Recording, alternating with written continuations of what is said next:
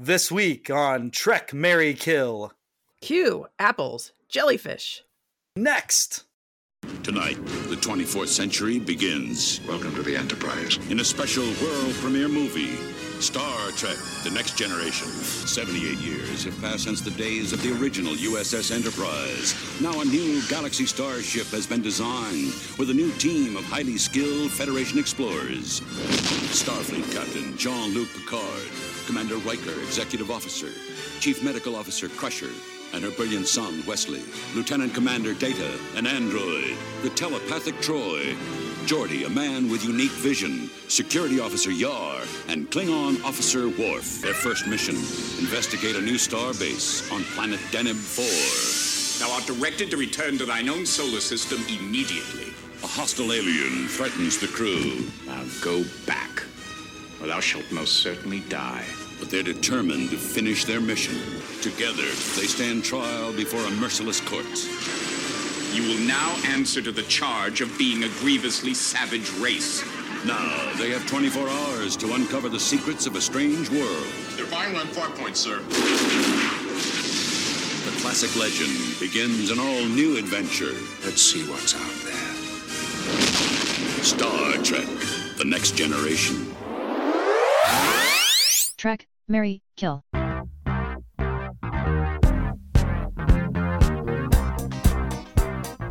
Hi, I'm Bryan. I'm Kristen. Welcome to Trek Marry Kill, the only Star Trek podcast that has us as hosts.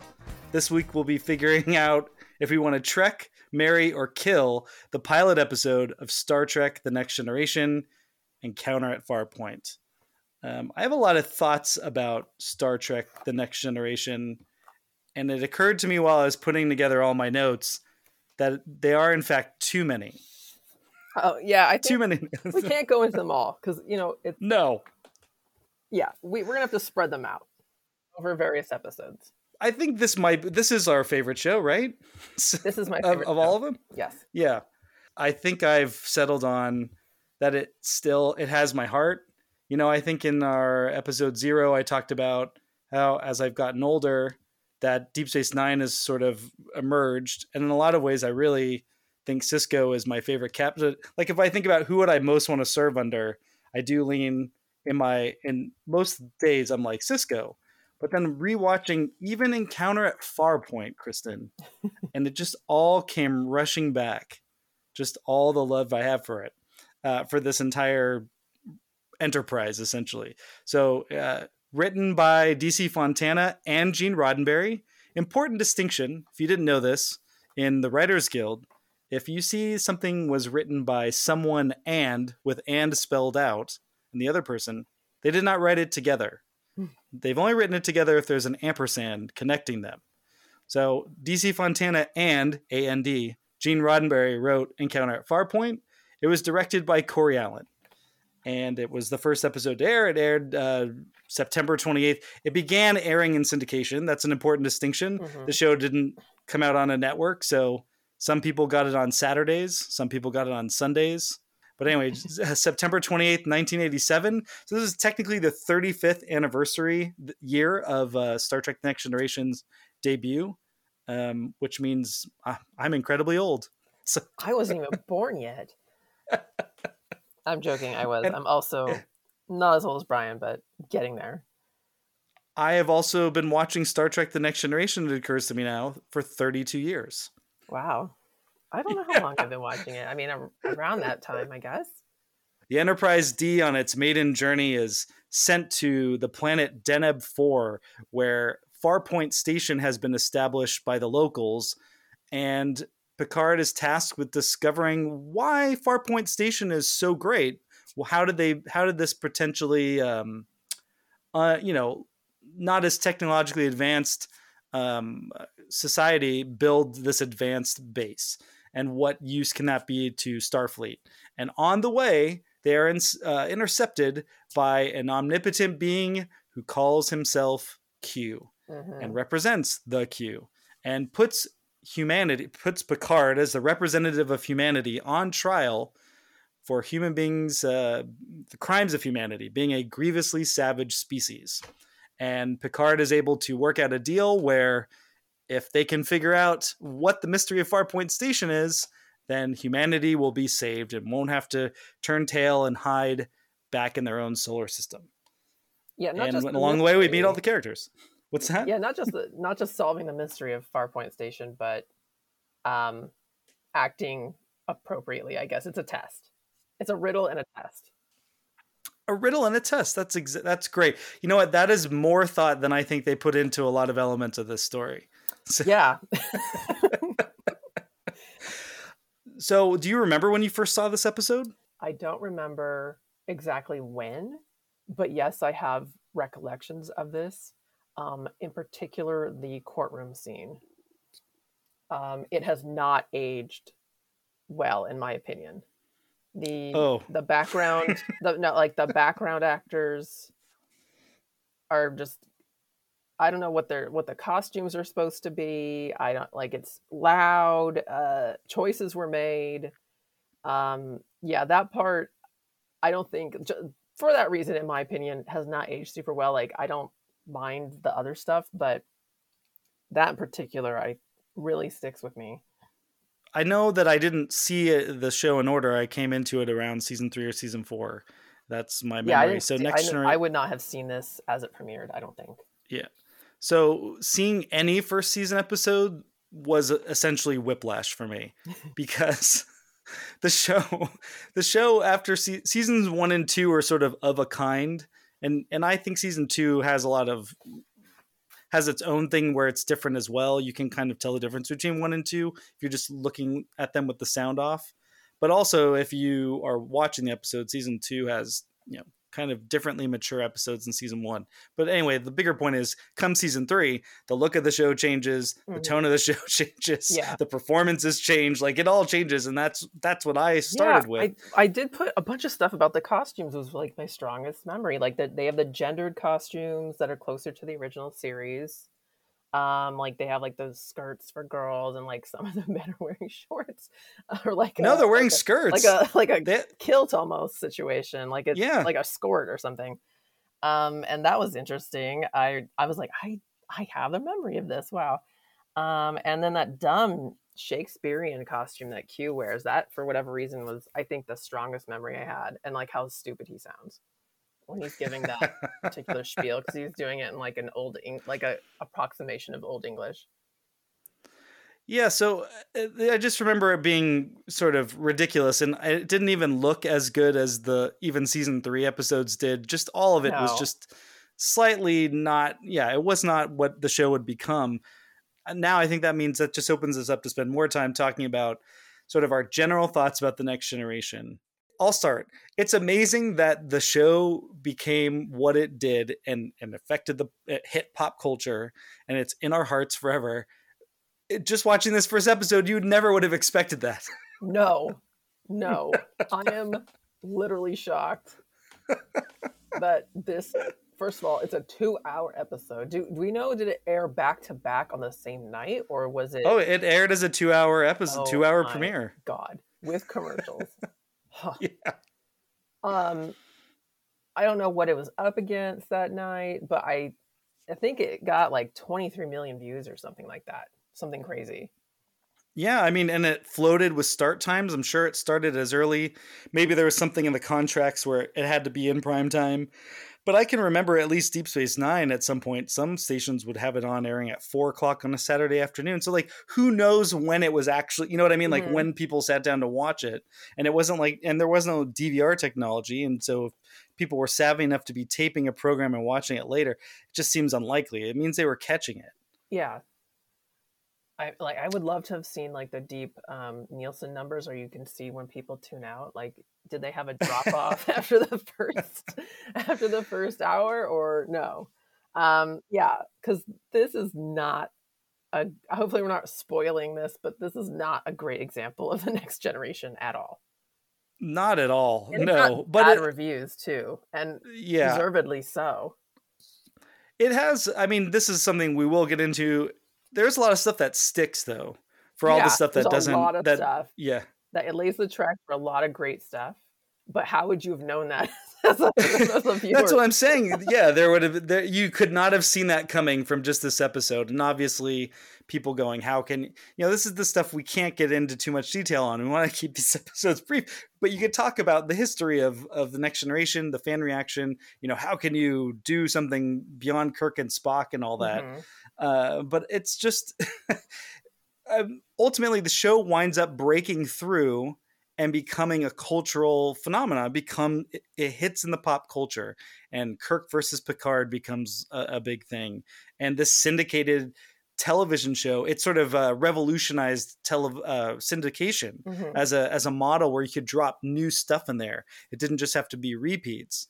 It it, it really did blow things up in a in a surprising way. All positives, um, you know.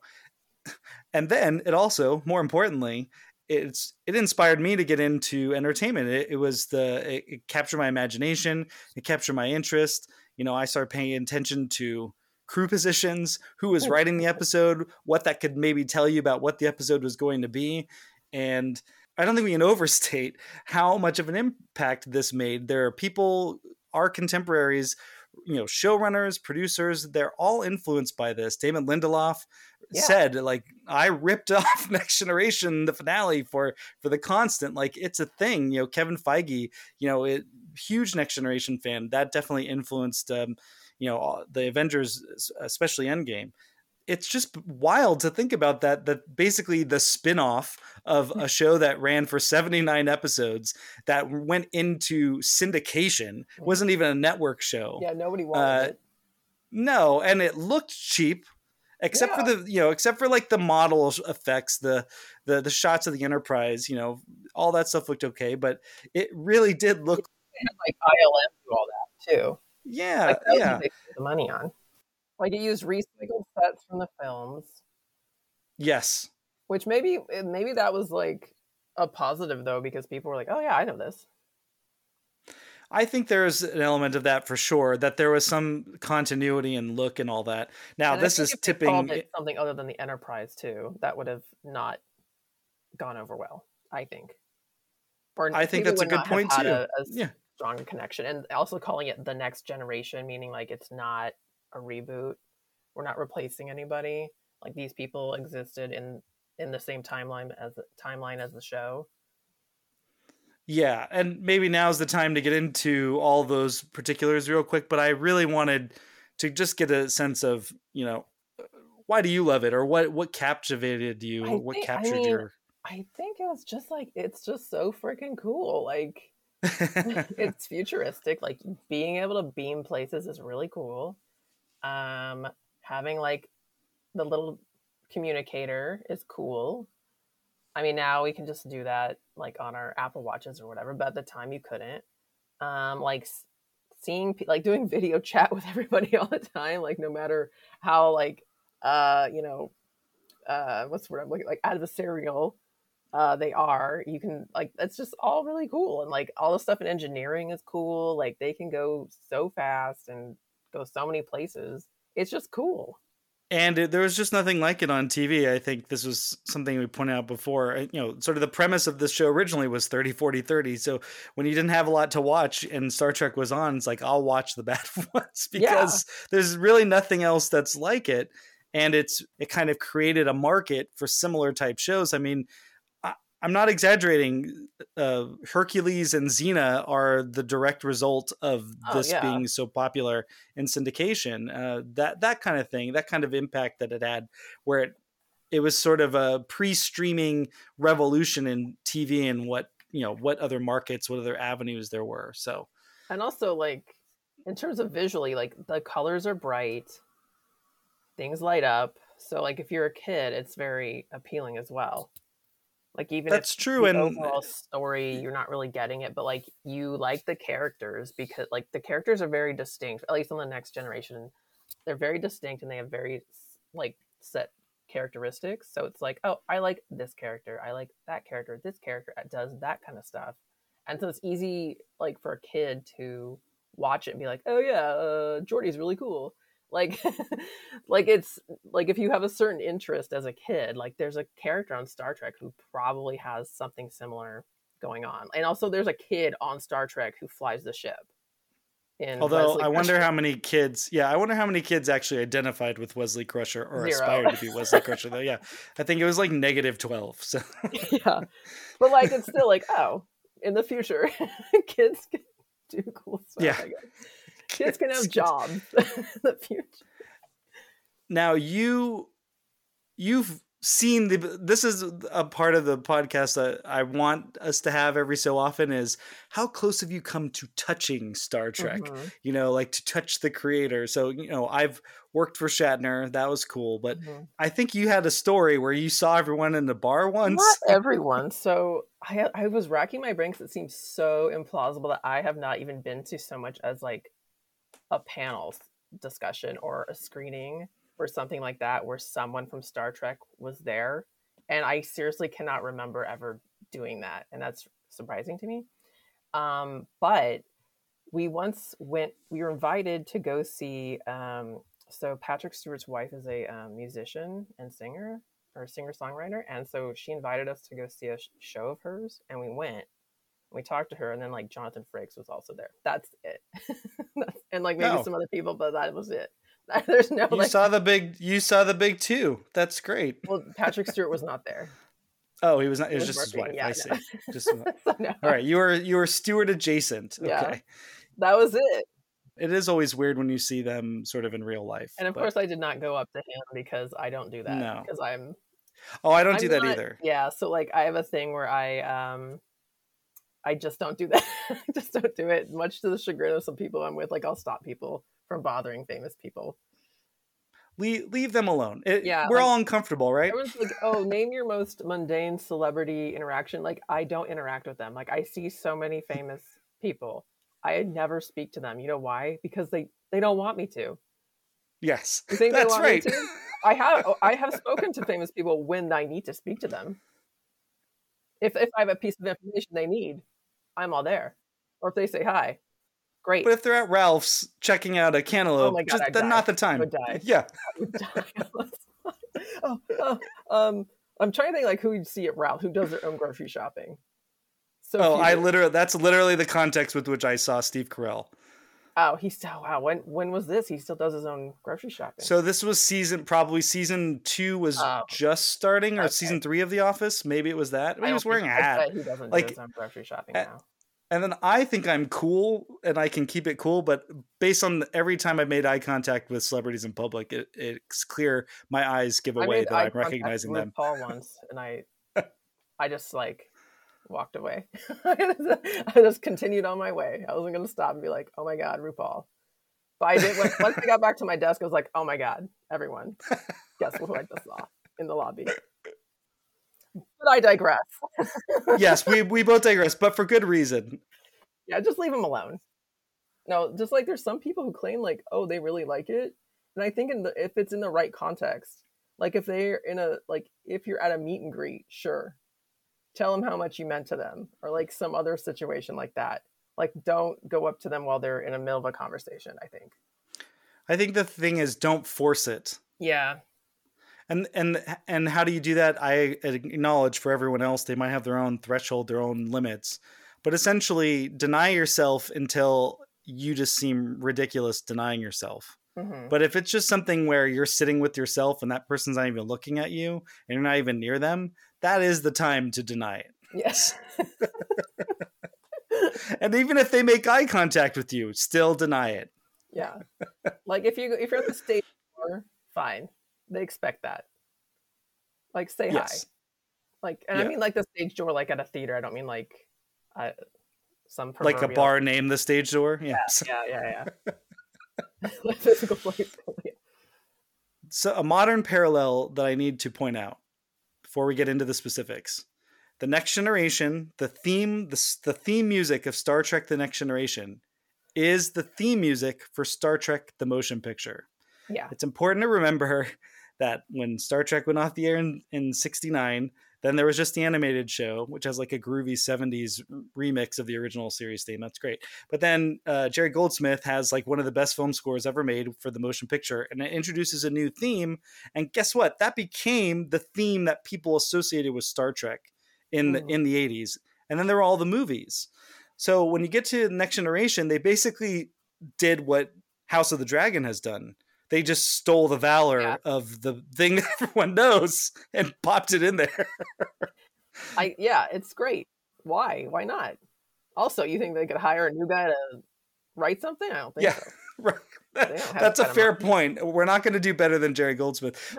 Then there's a bunch of Gene Roddenberry stuff, but that's going to come in right here now. Let's get into those specifics. with factoids, that kind of thing, do you have about Encounter at Farpoint? Okay, well, um, it was originally pitched that Deanna Troi would have three tits. okay, Aliens and Total Recall definitely had a big influence on the development of this Yes. show. 100%. I cannot tell you how glad that someone, that cooler heads prevailed. And they said, no, let's not do that. because how could you possibly take her seriously? I mean, it's hard to get through the pilot with her as the as she call as uh, Marina Sirtis calls it the cheerleader uniform. Yeah, it's all that's imagine that, but three tits. The three-titted alien from Total Recall is in the Next Generation. She's in season two. Oh, She's Lieutenant Sonia Gomez or Ensign Sonia Gomez in two episodes.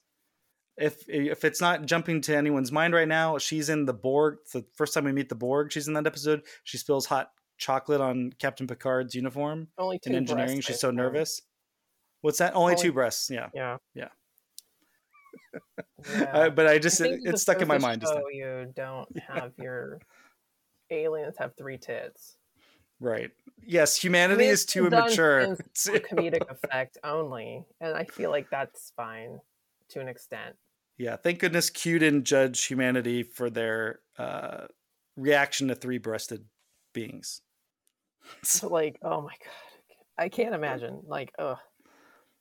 And also another factoid: this pilot took almost a month to film, which is long, Yeah, For a it's a little bizarre. Yeah, especially one with very little. If I guess the only location she would have been like the holodeck scene, right?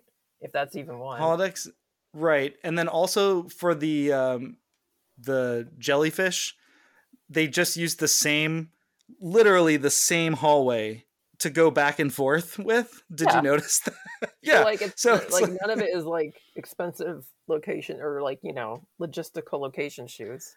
that's principal photography you're talking about. That's not Yeah. even like filming the model work for the city and the Um, Enterprise and all it that said stuff. it they began filming at one time and then it wrapped around like almost a month later. wild, wild. It certainly doesn't seem like they took a month shooting that. Yeah, it didn't get into like oh then we shot the models for two weeks or something. I don't know. You believe it? I actually looked up factoids. It's amazing for me. I'm proud Well, of myself. You picked out. You definitely led off with the Chris, most Kristen effect. This is the uh, the hard hitting analysis and facts that you come here for. That's exactly Yeah, people do come here for news, and I'm gonna give them some news. I would recommend the 50 Year Mission book that Mark Altman and Ed Gross wrote. Uh, it's basically an oral history of Star Trek, and it's it covers uh, all the series. I think up to Enterprise. Maybe it touches on the new ones. I can't remember now. But if you just read the Next Generation one, the original series one obviously has a bunch of wild stories. When you read that, you can get a supplemental with this documentary that William Shatner did, I think 10 years ago, called Chaos on the Bridge. And you can watch it for free on YouTube, and it's less than an hour. It's it's actually Less an than hour. this episode. It, it yeah, exactly. And it's it talks all about the launch of the next generation, and it does go a little bit more into like season two or three, and and you know all the struggles to get it on the air, and then everything involving Gene Roddenberry. It, it when you watch that, and eh, more if you watch that. When I read the book, the book had some extra stories as well. It was all just very gross. So if you don't if you don't have much interest or familiarity with Hollywood, you'll get some very Hollywood stories, and the whole thing is super duper gross. Getting this thing on air, you know, Gene Roddenberry got pushed aside for the movie franchise essentially. So when Paramount started sniffing around again about doing another TV show, he saw it as his chance to basically reclaim his baby Mhm. and and really took advantage. You know, uh, people may not know this. Gene Roddenberry was an airline. Uh, he, f- he flew in Korea, I think, or he was a pilot. He also flew uh, commercial airlines, but he was also a cop Yeah. and so he's he used his size and his cop training to Was bully people and get what he wanted. He, I think he was a tall guy. He was certainly bigger than a lot of like the execs actor, right? that he would pick on. Yeah, so I think so he was really he had a huge chip on his shoulder that he developed during Star Trek and you read about it and it's I think it's really easy for all of us to be like, "Oh yeah, the network executives, f those f those guys and all that stuff." But it's like he kind of crossed the line quite a bit and he kind of the way he thumbed his nose was very sort of he's used to getting his own way and then when he doesn't, he's a bully and he bullies his way into getting it. And in the next generation, it's that plus he has got the bigger chip from not being able to develop something outside of Star Trek, also being pushed aside for the Star Trek movies, and then also getting older. You know what I mean? So like it's interesting, like Picard and Riker and Crusher and Wesley Crusher, they're sort of these they're the super ego, ego and the id, essentially, for Gene Yeah. Roddenberry. Um, and so when you but when you watch when you get that, you get a lot of weird background. You can it makes a lot of sense why it's a really sloppy pilot. It's just all it's It's it's, got, like, nuts. Yeah, it's too many. It's way too many cooks in the kitchen. This did not need to be two hours. It goes on and on. It's people running in hallways. Yeah. it's, it's very Scooby Doo in that way. Yeah, the two hours it started as a one hour, and then when it got expanded to two, that's when you know Roddenberry had invited DC Fontana in to write it, and it was an hour. That was her understanding, and so it got. I don't know if he convinced them to expand it to two or Paramount just because they wanted it to be Star Trek's back on TV. And maybe I think maybe they were talking about launching another network again. Star Trek and launching a network has been a thing. Mm. It took until Voyager for it to finally happen. Yeah, But then when that didn't happen, they had the idea of let's do syndication, which was a really smart. It, it worked out for everybody. Um, but it got expanded, and then Roddenberry saw an opportunity to get in there, and so literally the encounter at Farpoint, the Farpoint stuff, that's all DC Fontana, and literally all the Q stuff is Gene Roddenberry, ah, and and you know you can kind of if you know that and you go back and rewatch it, you can definitely tell what it's like. Okay, Gene Roddenberry's taking his dick out, yeah, he's like rubbing it all over the script. yeah, and like there's yeah, like having a character introducing a character like Q in a pilot is a strange choice, but also one only someone with like a massive ego who wants to fuck around with something would do it, or an idiot. Either way, and I think he's kind of both. But as we talked about in uh, Where No Man Has Gone Before, you know, Gene Roddenberry probably feels like I missed out on starting a religion. yeah. So yeah, So he, he basically took what those teachings would have been and poured them. my one regret, and not banging more of the the female cast. so he poured a lot of that religious religiosity, I think, into the next generation. He had been because you know Star Trek it afforded him speaking engagements. He became a futurist, like sort of a brand name, sort of mm-hmm. the Walmart of futurism in a lot of ways. I I feel like he was very like well at least seemed like he was very well respected like around the time of the next like after the next generation had been on quite a while. Like people like oh yeah like he's a serious producer or whatever and I don't even know if that's true.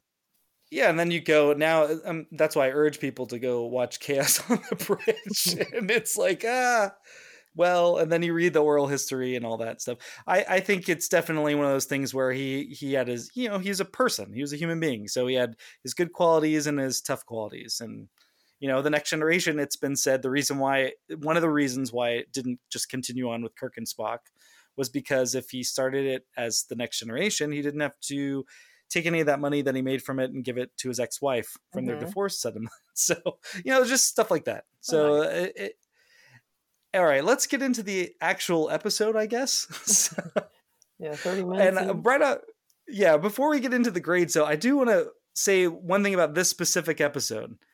I think the episode, first of all, you said it took a month to shoot. We've talking about it was a difficult birthing process to get this story. I don't even know how they landed on the story. But also, there's not a lot of quality control in the script. I just want to point this out. In the first three and a half minutes of the episode, they give away the ending. Mhm. Yeah. Picard says, You will agree, Data, that Starfleet's orders are difficult. And Data says, Difficult? Simply solve the mystery of Farpoint Station. And Picard says, As simple as that. Farpoint Station. Even the name sounds mysterious, says Troi. And then Picard says, It's hardly simple, Data, to negotiate a friendly agreement for Starfleet to use the base while at the ta- same time snoop around, finding how and why the life form there built it. Yeah. and as a, a piece of information that Picard then does not tell anyone else about who is jo- who is trying to figure this out because it's a mistake. Yeah, yeah, it's a mistake. Exactly right. Um, it's it, whereas I was complimenting the quality of the previous pilots as an excellent example of of pilot writing, even today, in a lot of ways. I would not hold this one up as No. an example of amazing No, pilot no, no, no, writing. no, no, no. All right, let's get into it. Let's do the grades. All right, first up, great scenes. I I put the first trial scene except for the stuff with Tasha Yar. Oh yeah, yeah. I yeah. Um, I'll get more into Tasha Yar later, but Yeah, I think like the sort of the rest of the cast, the, the actors are going 150 percent, mhm. and uh, and it's and the writing is not helping them either, and it's it's just conveying the drama is coming from uh, ex- exposition or explaining a character, but all the other stuff about sort of the trial of humanity. So you didn't like the costumes and the the background crowd- are just too much for me on this one. It is distracting, and like the the Foley artists and like all, all the ADR that they must have done. Ugh. Oh, see, see, we in my rush to just get into the grades, I skipped over a lot of general stuff. But yeah, the production of this, it's not even like a well produced thing. The sound is recorded very strangely. Mhm. I can't believe we hear all those glottal stops and like uh, the the lip smacking. Maybe I'm, maybe what's that condition called where you're just sensitive to people's noises, misophonia or something? Yeah, I don't. maybe know, the- I I'm don't just- remember the name of. it, but I know you're talking about like people who like if you chew with your mouth open, you want to die. Yes. Yeah. Hmm and and like the way Picard, it's the first season problem where Picard will be like, like you can hear him swallowing at the, end of his lines. ASMR, if anyone who's unfamiliar. So like instead of you going like, oh, I get tingles, it's like you want to. It's not even um, nails on chalkboard. Like you just, it's so annoying. You want to die. I'm sure it has something to do with where they could place the the body mics. What those are lav mics, right? Uh, on those on the on the leotards on the spandex uniforms that they're wearing. I'm sure there were some issues there, so it created weird sound problems, and they had to sort that all out. But yeah, the episode sounds weird. I agree, but I I liked the the the the post atomic horror setup. You know, basically it's Gene Roddenberry taking his own idea and saying, "Well, hold on, I need an addendum here."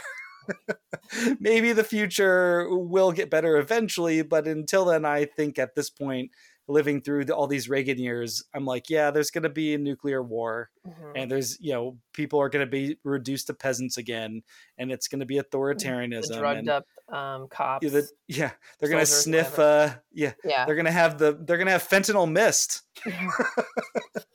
and uh, and just shooting everybody as a form of crowd control and uh, as remarkably when you're watching it when you're you know nine or ten it's like wow that's ridiculous. And now it's like oh well, this is like tomorrow. And i thought it was kind of overwritten legal stuff and the acting is really ten you know kind of just fraught or overwrought i think that's the better word. But I still kind of like the idea. It did feel a lot like a Star Trek scene where the Enterprise rolls up on a god, and the god is basically saying humans suck, yeah. and they kind of have to talk about a that's continuing theme throughout Star yes, yes. Do you have any? Uh, what do you I- have a great scene? Yeah, I thought the saucer separation scene was really cool, and also when um, Captain Picard is, tells Riker to reconnect the saucer to the uh, what's the second part called? the drive section, the star drive. drive. Okay. yes. um but doing it manually i also thought that was cool too because like we had not i don't think seen that or i don't think we see it much done with such detail ever again. If we do it's not as long i don't think. I don't really recall seeing it like that before. Saucer separation got used a lot in the first season, and then I'm pretty sure after Best of Both Worlds, it doesn't happen again, hmm um, or i until feel like it does but technically then, like, the movie? like it doesn't you don't see it in that kind of detail like how what what it takes to actually reconnect it like manually. I don't Yeah, remember and- doing that another time. Maybe they did I feel like we were promised a lot more saucer separation and battle bridge than we wound up getting the rest Yeah. of the series. But yeah, we're like, whoa, this is cool. They have a battle bridge. yeah, exactly. That's uh again Gene Roddenberry extravagance. One thing they talked about uh, was the design of the Enterprise. uh, being so round, and then Mhm. all the roundness in there because like round means money, like it's Mm. expensive because it costs a lot more to do rounded edges. So then like Roddenberry being so extravagant, he's like, this ship's gonna have two bridges. We're gonna build two bridge sets. Well, I think one was already existing from the films, right? oh, I'm sure they've this one. repurposed. They I mean, they would- repurposed they some would have part of it, yeah. When it Yeah. went to series, but Sick Bay is a total is the is the motion picture mhm. Sick Bay. I thought like the Battle yeah. Bridge looked a lot very similar to stuff from the films, but It winds up becoming Yeah. like a multi-purpose set also throughout the series, at least in the first couple seasons. That it gets repurposed as other things. Famously, it was redressed for the courtroom and Measure of a Man and stuff Mhm. like that. So, uh, I so following that, I have Picard and Riker's meeting in the observation lounge, where Picard grills Riker about not letting him participate in away missions, which is basically uh, you know 15 years of of fans chattering at conventions and through fanzines. This is before the internet. Talking about like it's ridiculous that Kirk would go down on every mission. Yeah, like the captain, lit- right? Yeah, literally, his life is in danger every day. yeah. So he said the scene right there, like I don't, I didn't let Captain DeSoto go down because it was pretty dangerous, and Yeah. that's how it's going to be. I liked that DeSoto and the Hood sort of stuck around through a lot of the show. It, Mm-hmm. it was nice to. It- It's just weird how much of this show of this pilot sticks. For you know, we've got Chief O'Brien. Chief O'Brien shows up. called O'Brien. Yeah, No, no, con officer. Yeah, yeah. Even in the credits, he's not O'Brien. He's just dude. Yeah, com- comms officer or whatever. Um, I also put. Um, I did like the scene of now Admiral McCoy showing up, and I do like that. I did remember accurately that he was absolutely decrepit in this in this episode. Yes. I remember saying that. I don't know if it was our first episode or in our test episode, but I was like, he was like really decrepit, wasn't he? And then I, I'm glad I was right. I I do remember recently seeing maybe it was on Twitter, maybe it was on TrekCore.com where they had the sort of the makeup tests where they were trying the different versions of how old he would be. But yeah, I really like that scene too. It, it worked. I thought it were, I thought it was fine. It was nice to have in there. Mhm. Um, th- that's all I have for great scenes. I I like what happens at the end. I don't think any of the scenes are Um, particularly great, but I, like the reveal. Kind of funny. I liked it when um, Riker was being offered fruit by um, Groppler Zorn, and like- Groppler is the title. Oh. it took me many years to realize that is Okay. like it's basically like president or okay, or mayor. Mayor Zorn. By it's Groppler. Zorn. Yes. Then, um, Yeah. and he's like, he looks at the bullet and goes, "Well, uh, I would if you had any apples." Like, rude. Like, and then of course apples show up, um, because the being that is Farpoint Station is trying to essentially alert. I, I think he's trying to like alert the Enterprise that oh hey I'm a real thing, and they've kidnapped me and made me their slave. Yeah, it could go either way, right? Because they're also torturing it. So Yeah. he's like, oh crap, I gotta really step it up. That, that's funny that you pointed that out. That is true. He's being rude, right Riker. like a whole basket of like we have your earth fruit and bananas and such and it's like oh no apples Hmm. That's exactly what happens. Oh man, um, yeah, uh, but I like the ending. I, I, it's a perfectly Star Trek reveal where we find out that Farpoint Station is a is a jellyfish, space a really jellyfish. big space jellyfish Yes. that at times depending on the angle looks a little bit like a butthole it's uh, worth pointing out that all this is happening on Deneb 4, which Yes. is the planet that uh, referenced. Yeah which we discussed a little bit Yes, Kirk and uh, Gary Mitchell, his good friend, were just partying it up on Deneb 4. Deneb Yeah. 4, yeah Yeah, the implication is sort of that Deneb 4, that the inhabitants of that world, you know, what would two futuristic Starfleet officers be doing there in that particular port, which isn't an Mhm. official start, like they're not part of the Federation. And it, it's sort of implied by the old bandy town. So, like the, the town out right outside the station, that it's pretty run down. It doesn't, you know what I mean? Like they have like a, a resource, but they don't have wealth or they don't have a lot of technology. They wear a lot of rags or, you know, so I, I wonder what Gary Mitchell and Kirk were up to and on the Yeah. Deneb 4. yeah Yeah, I have some, I have some questions, especially knowing Gary Mitchell, especially right, right. he was probably up to no good. I'm I'm guessing. So the best Trek tropes. I I'm stepping on you on you doing the worst Trek tropes for this moment. I kind of think that all the tropes that are in here are both good and bad tropes. hmm and and and that's only because this is the first this episode establishes so many next generation specific tropes.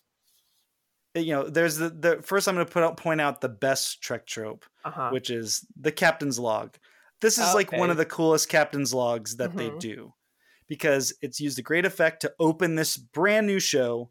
And you know we get our first shot of the enterprise but then you know and picard steps out of the shadow and he's talking he's just telling you what's going on like what our mission is and what's going on i think enormous size and complexity is just a funny line to take out of context he's in awe of its size and complexity i just think it's And funny all the size of the lad, yeah. it is the Chris Christie of starships. Yes. Uh, so I thought that was a good captain's log. But anyway, yes. What do you have for best tropes? Um, well, I put Worf considering commanding the saucer section, abandoning his captain. Um, Yes. because it sets up. I'm a Klingon. In case you guys don't remember, this is what Klingons are, and this is going to be a thing. and that leads into that sets up two tropes Oh, for next generation. okay, go ahead. Picard saying, "You are a Starfleet officer." hmm That was not something in the original series that they really got into. Mm-hmm. I don't think, but you are a Starfleet officer. You have a duty, blah, blah, blah. That is the next generation thing. And then also smacking down Worf. Yeah, unfortunately. Unfortunately, exactly right. Uh, Data rattling off synonyms, Mhm. trying to understand something. Uh, Troi sensing something and looking to be on the verge of tears, which thankfully they actually kind of do get away from the where she's about to cry. Yeah. But whatever she senses is as specific or non non specific as the episode or the scene demands. We also get um, introduced to the holodeck. Yeah, that's a great point about the holodeck. They're they're so surprised by the holodeck that it made me think that here's my theory about the holodeck. They're on starships exclusively, or maybe some other planets and bases too. But it, to me, they seem more like a Starfleet thing because theoretically, or at least what we're told, Earth and Federation planets are sort of paradise like. Mhm. So the idea of the holodeck would this seems like something well suited for deep space long term travel. Yeah. That you would have this holodeck because they seem so completely surprised. Like Riker doesn't even know how it works.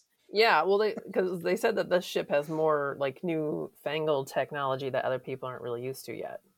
It is they hadn't quite figured it out though because Crusher comes Wesley comes out of the holodeck soaking wet. That that shouldn't have happened. So Yeah.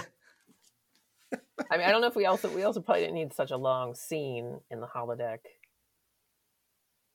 but Uh, I guess there are a lot of scenes are way longer than they need to be. There's a lot Yeah. of lingering reaction shots. it's Mhm. like the script was both overwritten and underwritten for time. Yeah. Very strange. That that's all I have for best Trek tropes. Mhm. so next is worst Trek tropes. Buckle up. No, I'm kidding. Touched on this last episode. There's camera angles and cinematography when they try to brief Riker on what has transpired with Q. Or Oh, they just God. replay what we've just seen on screen, including like um I forgot his name, but like the um the one of the ensign or whatever dropping down and like the low camera angle and we see his like face almost hit the floor. Um again, that bothers me. This is gonna be a continued thing. We also had red alert in the first few minutes of the show, but nobody called for it. It just Right, started it just happening. happened automatically. Yep. And then Picard gets angry and then goes, ah, shut that goddamn noise off or whatever he says. Um, I have it written down somewhere, but yeah, uh, my sentiments exactly. I was gonna say like, wow, no wonder you love Picard so much. He hates the red alert sound too. so I wanted to come back to that they had Riker watch a recap of the first 15 minutes of Mhm. the episode. That's bru- that was brutal. it was, It was so absolutely brutal. I'm like, I You can't just- You could have been like, okay, go in there, uh, watch watch it off screen, and him coming out. Wow, I can't believe it. Also, they had to contrive to not have Troi there so that we get the scene later. hmm You know what I mean? Because that's Oh. all. It's like, why isn't that happening there? And that's probably because that's a Roddenberry scene that got written in. Mhm. So he couldn't interrupt, you know, because that seems like a perfect moment for Troi to be the one. Like they reunite and then she either tells him or they sit down together to watch it and we cut Yeah. away. I don't know. It's just bizarre. Uh, smacking down Worf is it gets established here, but not only is there I'm a Klingon, I should be serving with you instead of going to the battle bridge, but he stands up to point and points the phaser at the view screen when Q shows up on the screen, and uh, and Picard goes, Lieutenant, do you intend to blast a hole in the viewer? And it's just like, why are we doing this to Worf? We Yeah. we Worf is understand. not a freaking yeah. idiot. Um, another one that's on the same in the same realm as the cinematography for the camera shots. Mhm. The captain's log that's just for the viewer who didn't watch the previous act and is coming in Yeah. from the commercial break. He's explaining exactly what's happening in the moment. He couldn't have gone and recorded that. So No. like this happens at the top of Act Two, and Picard tells us Q's threat, and then asks, "Do we dare oppose it?" it's like okay, yeah, like you guys, you, I stopped in the middle of this confrontation to do a quick captain's log addendum. I, I'm gonna make sure I'm standing in the exact same spot I was just in. Yeah. happens. It's not going to be annoying. Don't worry. Also, also they try to set up the Ferengi in this one as Mhm. being super evil, and they define super evil as eating people, which is a, Yeah. I guess maybe it's just a bad hacky sci-fi trope. Uh, no offense to Saturn Award winning uh, Strange New Worlds, but they definitely hit that note pretty hard for a couple of their villains. Uh, Um, and Discovery, actually, Discovery people. says yes. uh, Zorn says Captain the Ferengi would be very interested in a base like this, and Picard says, "Fine. I hope they find you as tasty as they did their past associates." mhm. So it's like, all right. Yeah. Uh, any other bad ones? No, I mean, I think so much is going to be covered in so many other categories. uh, Star Trek sexism. Troi kind of Yeah. saying, "If you should be hurt," trying to stop him, and then Riker gets super serious dad energy and goes, "You have your orders, Lieutenant." Yeah. He's he's so brutal to her, he de-ranks her. But again, I think that's just sloppy continuity with the script. Yeah, I Picard think- yeah, calls Troi commander I don't in the first two minutes. Yeah. Yeah. She's a lieutenant commander. That's another thing that's stuck. It, it doesn't have any effect on the show until disaster. Remember when that one when the Enterprise gets hit by a quantum filament and and Troi's on the bridge for some reason and she's got the highest rank, so she's commanding O'Brien Oh, and, and Ensign yeah. Ro. Our next grade is most of its time quality. What do you have? I feel like I'm just should let you go for the next few minutes, but basically Okay. I just put in all caps the hair, the music. Yeah, I put women in skirts, men in skirts, O'Brien on the battle bridge, but with no name, which you've already talked about.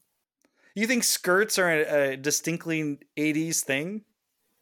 Well, it's just like the whole cut of everything. Like it. Well, most. Oh, the so- cut. so That's like, okay. Say no more, fam. But like early next generation, like they didn't really know what they were doing. They didn't hadn't figured it out what they were going to put anybody in really, and they just kind of went for it with the skirts and the go-go boots. Like I think they were just like we didn't we don't know if we want to do all completely new costumes for every single like person from the original series. Like obviously it's not the same costume, but like the women were in skirts or dresses or whatever. And the Well, they had William Ware Theiss, the Mhm. the actual costumer from the original series, come back and contribute as well. So there was definitely some overlap there. Um, it's tough because the of its time quality, it it super duper looks and sounds like something from the eighties. Yeah, and I would say I don't know what the costuming on in the court scenes for the background actors, which I've already talked ad nauseum, but like a little bit less than culturally sensitive. Like I feel like they're borderline like gypsy-ish or something, or you know, not that that term is.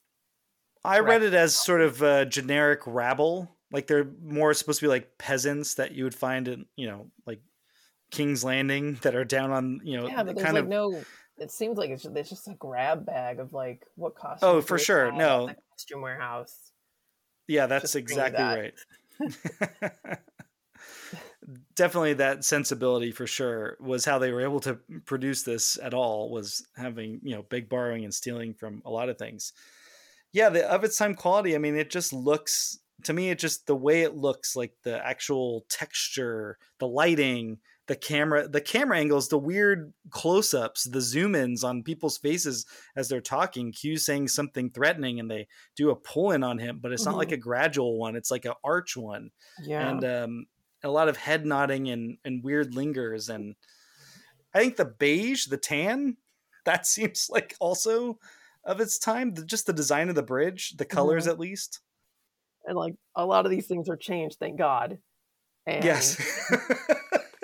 So like that should be just a review of this necessarily, episode. like indicative of the 80s or like the show that we all know and love, but like this very specific time and place.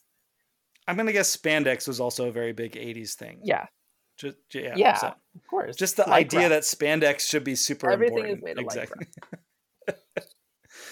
All right, that brings us to the line must be drawn here. Best lines. Although I keep thinking about this category because I'm like everything else is from the shows and that's from the movie, but it's such a good line. It's so Yeah. distinct. It tells you what this grade is for. Um, okay, I really liked Picard's. I would appreciate it if you keep me from making an ass of myself with children. um, I also liked. Would you object to your captain ordering a clearly illegal kidnapping? Um, when they're like, "Let's kidnap Zorn." I have McCoy has three great lines. Mhm. Troubles me? What's so damn troubling about not having died? well, she's a good ship, but she's got the right name. You treat her like a lady, and she'll always bring you home. yeah, I have that one too. yeah. Um, I also like it when um, Wesley Crusher shows up on the bridge, and then Picard just screams, "What the hell? Children aren't allowed on the bridge!" And then like he's like, "Okay, would you like a look around? Don't touch anything." Um, great scene, like just goes from cold to hot. It's great. Also, I like that Dr. Crusher knew the captain's policy before. Yeah, Like she's just brand new on the ship, and yet somehow she knew. Listen, Pic- you know, Picard has few rules: be on time, no children Yeah. no, he doesn't. I didn't. You know, I don't remember Picard having this much distaste for children. It's one of his few defining characteristics. Yeah. Just to go back to that episode Disaster, that when he gets paired with those three kids who won the school contest, Well, yeah, it's, he's super care for them, but, like, uncomfortable. So no, uncomfortable is one thing, but like openly hostile. he's they have to soften hostile. that. Yeah, they had to soften that, I think, a little bit. Like I yeah, I know he was uncomfortable. I don't know. The way I read it now, this watch though, he was hostile to the idea that he had families on board. Yeah, like he's like pretty hostile to Wesley Crusher for no reason. Well, so that's again messiness with the script because Wesley Crusher says on the planet to Riker that Picard was the one who brought home his dad's body. Mhm. And and then Picard acts like he didn't know that Beverly had a son. Yeah, he almost acts like, "Oh shit, is this mine?" Also, Jack Crusher is was like his friend. Even. Roddenberry knew that. So it's like, so wait, you didn't know that he had a kid, but you wanted to bang his wife anyway, because that that attraction predates the show. It, Mhm. it existed in that, so it's just weird. Yeah, it's a weird reaction. Like your son, it's like, don't you remember him when you brought the dead body home? Like, hello. yeah, right. Yeah, I, that, I think that's it for my lines. But I mean, there's a lot of I good have- ones, but I, yeah, like the those are the ones that stood out for me. I kind of like a lot of Q's stuff just because of the way it's delivered, which we'll get into in a minute. But I I uh, wanted to point out three lines that I really liked, and then I wanted to point out one segment that we need to talk about just a little bit because it's also kind of an of its time thing. Okay. Okay, so the three I like. Data when they're on the attacking jellyfish ship says, "Sorry, sir, I seem to be commenting on everything." when he's just repeating back what we already know, but because TV audiences are dumb, I guess, and he had to Mhm. restate what happens. This happens in network TV today too. It's no less irritating when characters just repeat what we've seen, but Paramount shows seem to particularly have that thing. But I like that Data had that line, even though Data is all over the place in this episode, right? He's got All emotions, he uses over the place. contractions. yeah, he's like shows some kind of like joy when he's on the holodeck with a breaker, and like it's all over the place.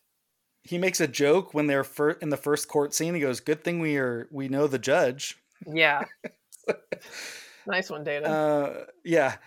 Q saying right before the whole ending unravels. I just liked him saying this. You should already know what you'll find there, uh, or perhaps it's too adult a puzzle for you. Mhm. I I think this is kind of missing from modern stuff because you're both trying to appeal to all ages and probably people our age aren't as mature as we probably ought to be in some cases but the, just the idea of calling something out as not being adult or the character is not being mature enough i, I like that. Um, it was a it was a good way of q antagonizing versus what he kind of does sometimes later in the series. Anyway and then this is a famous line Troi on uh, crying saying sir wonderful! A feeling of great joy Oh, and gratitude. Great joy and gratitude from both From both of them. yes.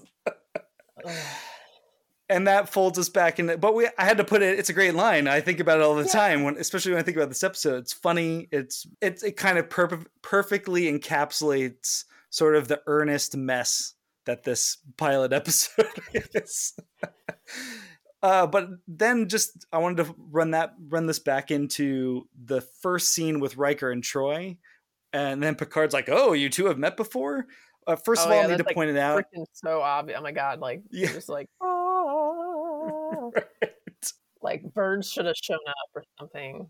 Yes. And this is just ripping off uh, Decker and Ilia from the motion picture. Oh, you know, okay. it's like it's just that storyline ported over. Uh, so Picard goes, Have the two of you met before? And Riker says, We have, sir. Picard, excellent. I consider it important for my key officers to know each other's abilities. And then they step into the turbolift, and Troi looks at Riker longingly, and she goes, We do, sir. We do. and I was just like, Yeah, they've been all up in each other. They know Yeah. each other. Oh, we know. well. all the abilities. I just thought it was funny. I don't even think that's a great line. I just wanted to point out how funny it is, and, Yeah. and Jean Luc Picard having to, you know, Patrick Stewart having to play oblivious. I mean, it's a little Uh, like yeah. I mean, it's so it's so heavy handed though that it's like comical. Like Yes. oh, we do. We mean sex. and then the music is so that that's yeah, why I put music, it's just the like music changes, and it's just like, it, yeah, it's it's it's melodramatic soap opera. Yes, exactly. The Anton Karidian Award for Best Performance. I struggled with this one um, because I think there's actually a lot of good performances here because they're just really doing the best they can with the material.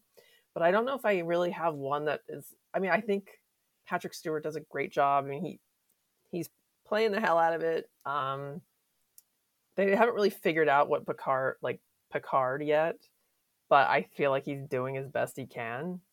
So Picard surrenders, cries and says guilty, and then says, "I'll do whatever you say." Those are the three, like the three moments where he's pressured. He folds like a Frenchman. That's yeah. surrenders.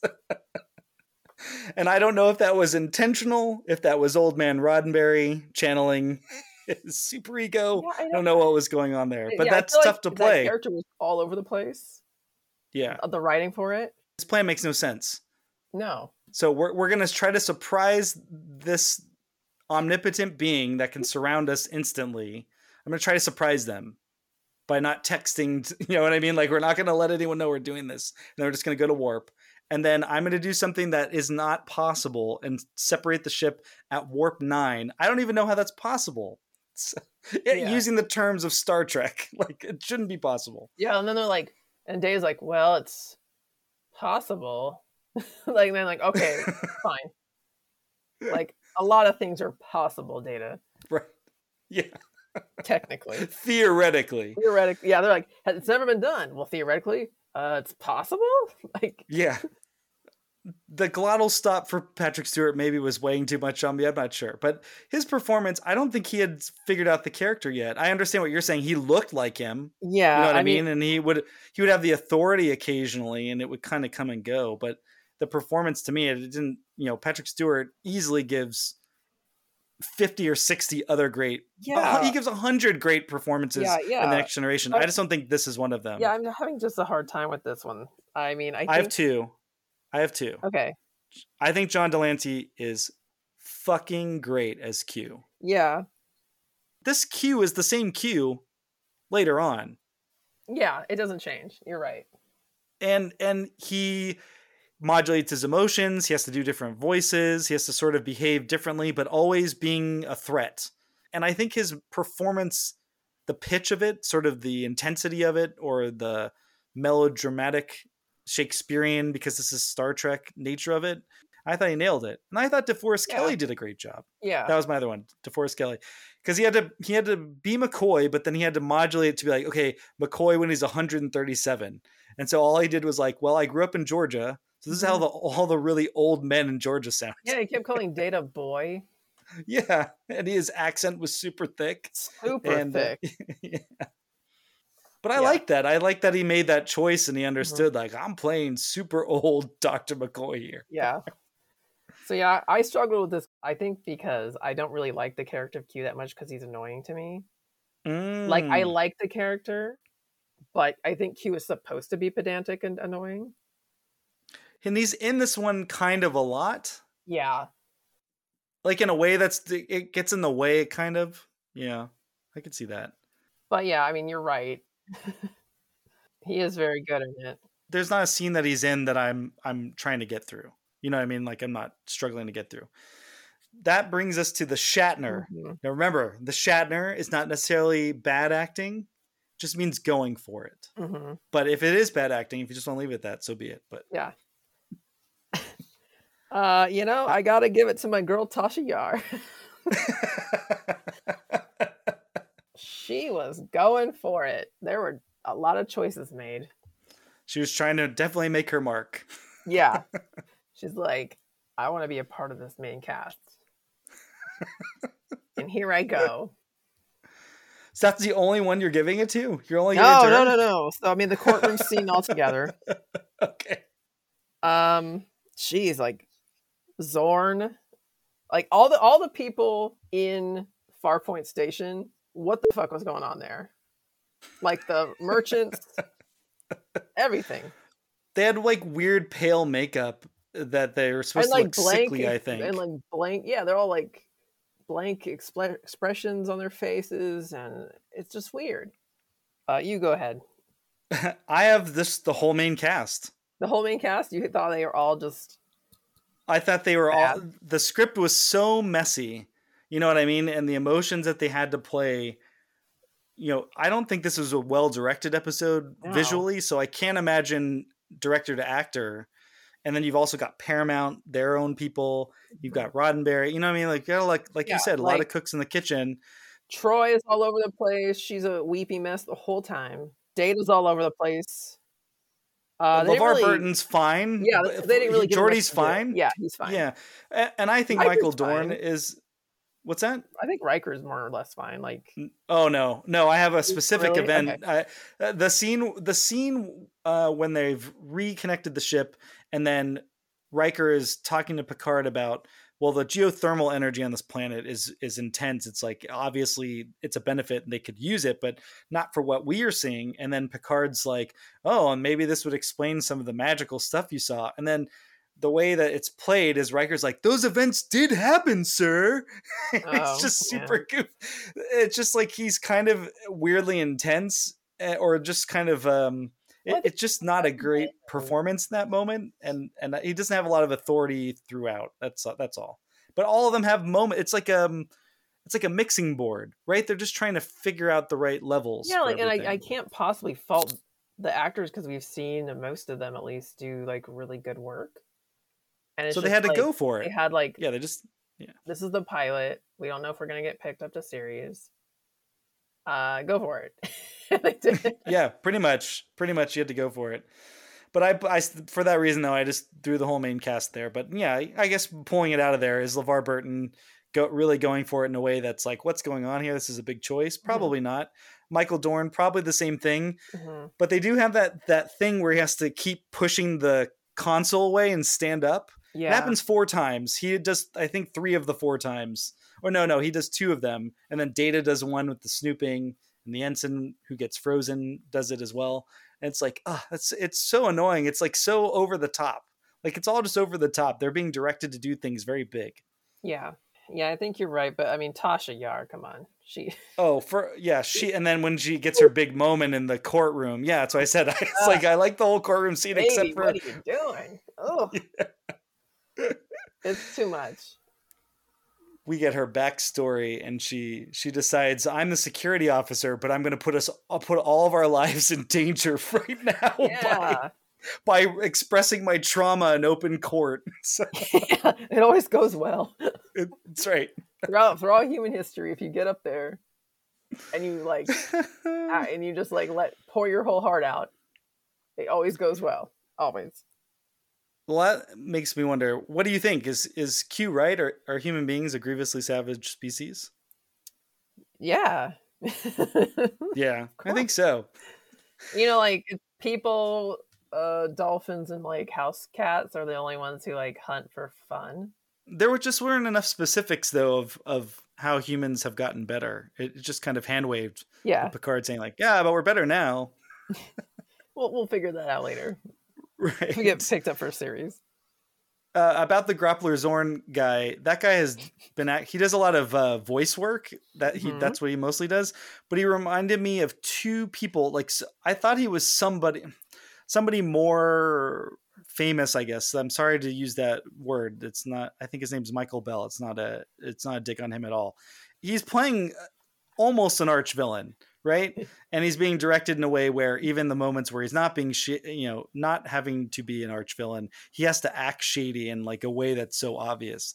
Uh, but he kind of was a combination of Mark Rylance. I couldn't get that out of my head, and then uh, Lord Qyburn, the the weirdo that worked for Cersei and brought the mountain back to life. Oh yeah. So it's like he, I thought he was one of those two guys, Ugh. but he doesn't have an accent. But it's just like he kind of looked like that Weasley kind of guy. It was good. It was good casting, although his wig, that hair, was very distracting. Oh, and then when, they, when he's on on the bridge, it's such a juxtaposition, like a strange Yes. juxtaposition. And like this guy looks like he like he did walk off of a movie set and walked into the wrong set. That's what it looks like. Like he's on the back lot and they're like, "Hey, you come on in." They save so much money from renting instead of making a custom. No, rag. yeah. So my um stepmom used to do wardrobe for TV shows and films, and there's a big costume warehouse almost on like every lot that you can just go and rent clothes. And Yeah. if you don't want to have to, you know, buy or make any new ones, and that's absolutely where they got most of the costumes. What part of this are they teaching at Starfleet Academy? I'm going to say they're going to teach everyone that Q exists and he's a huge pain in the ass.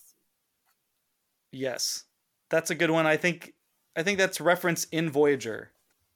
Oh, That- that, that, they are that they do ta talk about it. it's either Voyager or Deep Space Nine. But I, you know, I think in Deep Space Nine when Q shows up, that there's reference to that as well. Um, I have that's a good one. Yes, absolutely. And oh, and definitely in Picard they talk about it as one of Picard's many accomplishments of making first contact. Is one of one of those is making contact with the first contact with the Q continuum. That's definitely a reference.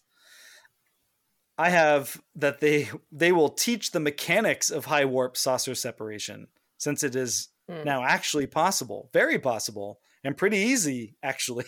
Yeah, it seemed like a breeze. yeah. No problems whatsoever. It happened. Everything. Everyone is still alive. I I wonder what they'll teach in terms of uh, unidentified vessels coming into orbit. Sometimes they could be alive. Sometimes they're just looking for their lover. That's right. Never discount the But romantic you don't angle. know. You'll never Yes. you won't know to the last second. and finally, before we get to our final grade, how would the predecessor captain resolve the conflict? So, how would Captain Kirk, or how would the original series, because it actually is predecessor captain slash show, Mhm. how would they resolve this conflict? This is hard because I have never been able. I cannot remember seeing the the Trelane episode of the original series more than once, and I cannot for the life of me remember the res- resolution to the Squire of Gothos. But Trelane is, you know, Q is basically Trelane. DC Fontana says as much. That's why she was super annoyed that both Roddenberry hijacked her credit and you know split the payment, or like eight. You know what I mean? Like Mhm. he's gonna get royalties too now. so Yeah. it ate into the royalties, and then he just inserted a character they'd already done. before in the original series. Uh, but in, now when I seem to remember his parents came for him and scolded him, and I'm trying to I try to put myself in the position of Kirk having to deal with the same situation. I gotta be honest, I couldn't. I don't think he would have surrendered. I think I think he would have just done something that Q pulled him into the courtroom. I think he. Oh, he would have hit him. Sorry, I want to make it clear. Kirk would have punched. Yeah, he would have punched Q at some point. Did a karate chop and a punch. He also would have boarded the jellyfish himself to look around Yes. to do the Scooby Doo investigation. That's right. And Spock would have been Troi. He would have been sensing A lot the of stuff. feelings of the thing. Yeah, there's a little bit of devil in the dark in in Yeah, this think- episode as well. You think So, Spock would have figured it out a little bit sooner, though? well, that's a tough part about the original series because most of the time it seems like they'd figure it out pretty quickly. Any other parts of that that you want to jump in on? Yeah, I mean, I I was having a hard time too. Like, I mean, other than like the little details of those things, I don't really know. It's hard because this is such a convoluted story, and there's so many moving parts, and I'm like, I don't know. I just can't. I can't. I don't know. Yeah, exactly. It's it's basically it has the devil in the dark thing, and then it has um, where you find out this potentially something is not what it seems to be, and it's actually benign or or could be friendly. You just have to treat it decently. And then the other element is then there's a childlike God that's Although, you. since So- he's already been to Deneb four, he might be like something's fishy going on here. When I came here last, it was just a bunch of whores. How they get That's uh, great. because they kept talking about like this is the most fabulous station we've ever seen. It's so advanced and so beautiful. And he'd be like, "What the? Where the f- did this come from?" oh, that's perfect. That's exactly this is exactly why I'm glad we have this grade in here. So I was exactly here with right. my best bud, bud slash not best bud Gary Mitchell, and but they find a tree in Old Town that's got like GM yeah, and uh, JK cards. Yeah. like, hmm, how did they get this really nice station here?